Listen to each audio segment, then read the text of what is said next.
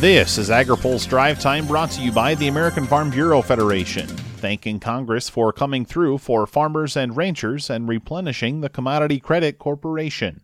Learn more at FB.org. Good Wednesday afternoon.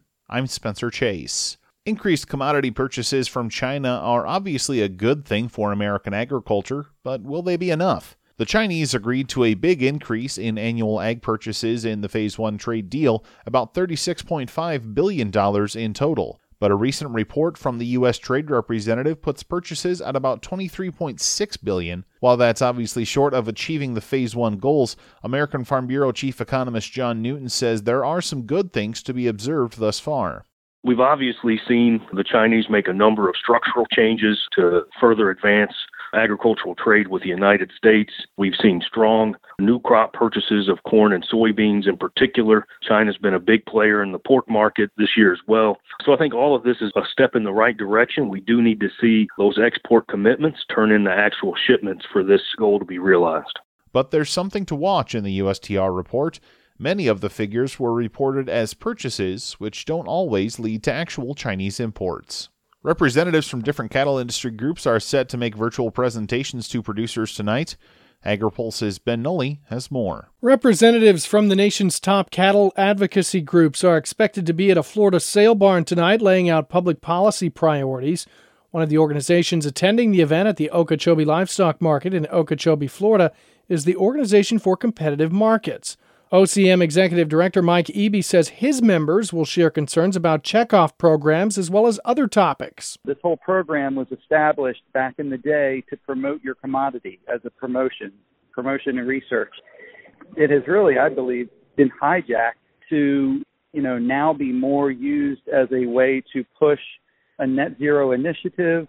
They're claiming it to be industry led, but it's really truly large entities, large companies global companies that are have partnered with checkoff dollars. Other groups invited to attend tonight's event include the U.S. Cattlemen's Association and R-CALF USA.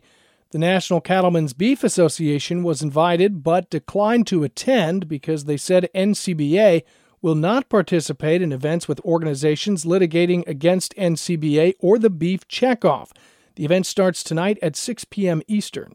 For AgriPulse, I'm Ben Nuelle. In case you missed it, the Environmental Protection Agency will allow for another five years of dicamba use. EPA Administrator Andrew Wheeler made the announcement early Tuesday evening in Georgia. The news came with a new June 30th cutoff date for dicamba application on soybeans and a July 30th cutoff for cotton. There's also a handful of other changes, including increased buffer zones and drift controls. Wheeler tells reporters the agency thinks the additional protocols will be strong enough to withstand continued use of the product. We reviewed a lot of new information. We had multiple questions. We had regular phone calls with the registrants asking them for detailed information on their studies and information, consulted with other outside experts.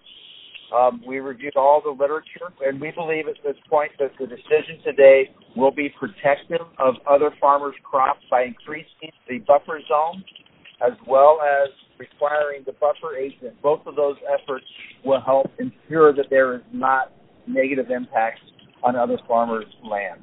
However, environmental groups can be expected to push back against the decision. Earlier this year, the Ninth Circuit Court of Appeals said the EPA had underestimated the impact of dicamba and vacated the registrations of three products that use the chemical. Steve Davies has more in his story on agripulse.com. Now, here's a word from our sponsor. Today's drive time is brought to you by the American Farm Bureau Federation. Farm Bureau thanks Congress for coming through for farmers and ranchers. Replenishing the Commodity Credit Corporation keeps conservation and other Farm Bill programs on track. Learn more at FB.org.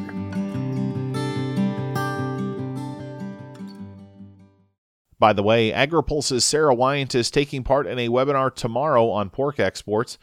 Join Sara as well as USDA Trade Undersecretary Ted McKinney, North Carolina farmer Jan Archer, and Iowa State University economist Dermot Hayes tomorrow at noon Eastern for the discussion.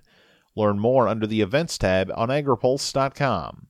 That's all for today's drive time. For more agriculture, trade, environment, and regulatory news, visit agripulse.com.